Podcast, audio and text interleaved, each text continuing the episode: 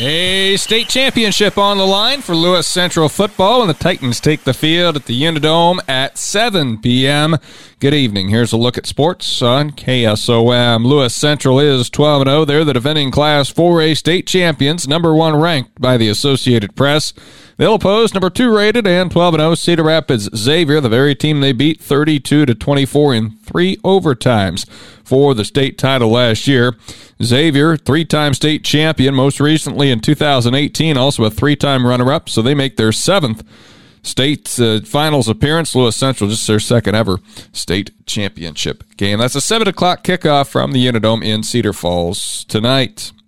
Earlier today, it was number one St. Mary's Remsen topping number two Waco in the eight player championship, 38 to 16. As the Hawks cap off a 13 0 season, winning their fourth state or their third state title in school history, 2004, 2020, and 2022. After a few near misses in recent history, Grundy Center finally wins one. The Spartans finish on top in Class A, their fourth state championship in school history and first since 1988. They had played West Hancock three times in the finals in the last four years.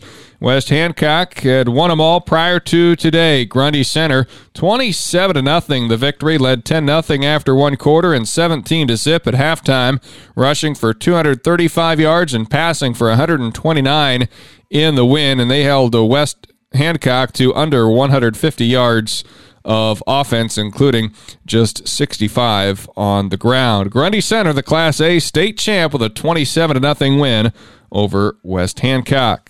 Tomorrow at 10 a.m., number two Central Lyon George Little Rock is 12 and 0, and they'll meet 12 and 0 and number one rated Williamsburg. For Central Lyon GLR, they were the state runner up just two years ago. They've won one state title in their history. That was in 06, and they're a five time runner up. Williamsburg, third appearance in the finals, runner up two times, 2002 and 2017.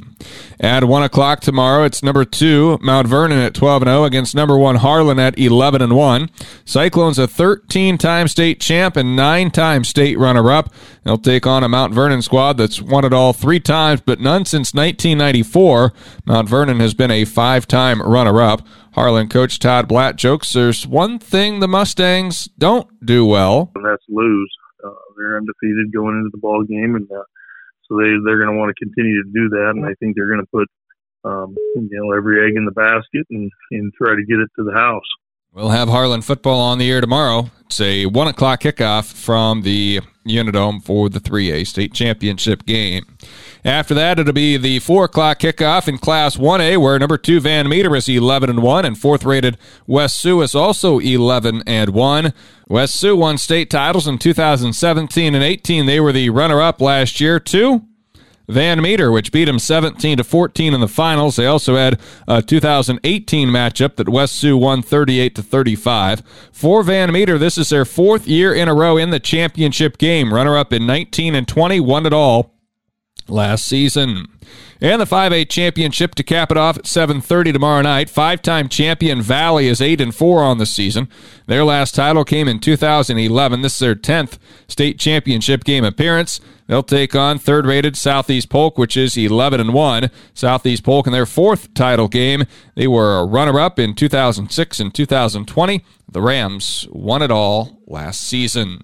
And that, by the way, is a regular season rematch as Southeast Polk won their previous contest against Valley by a score of 24 to 7. That was back on September 2nd.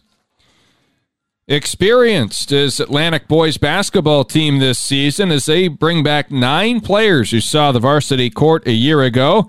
Here's Atlantic coach Derek Hall. Kind of all know what's just expected of each other. Uh, we kind of have my system in that I want to run. It's the same as last year. Uh, kids just know the expectations. They know how I roll. Um, I know how each kid operates. Um, and we are all on the same page. We are a very tight basketball team. We all love playing um, basketball with each other. So, and you can just kind of see it with the guys. They just constantly want to get in the gym and hoop and um, you know, I, I, I, am pumped for this season, so I know the kids are too. Among the leaders returning from last season, Colton Rasmussen, Jackson McLaren, Carter Pellet, Caden Anderson, and Jaden Prohl.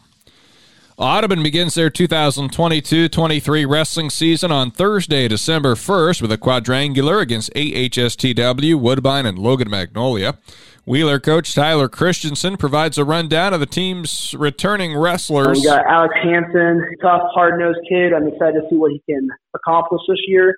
Uh, we have Jack Sanderson from Audubon. He's a, a lightweight for us, um, and he was a freshman last year, so we'll see what kind of year he can put together here as a sophomore. Then we have Colin Hartle coming back as well, um, second year wrestler as a sophomore now, and he's pretty excited. I know I've had some conversations with him just to not be brand new anymore, to actually have some background knowledge when it comes to technique and moves. So we'll look to see some exciting things out of him this season as well. Outside of that, a lot of their other wrestlers will be uh, fairly new and inexperienced trying to fill varsity spots.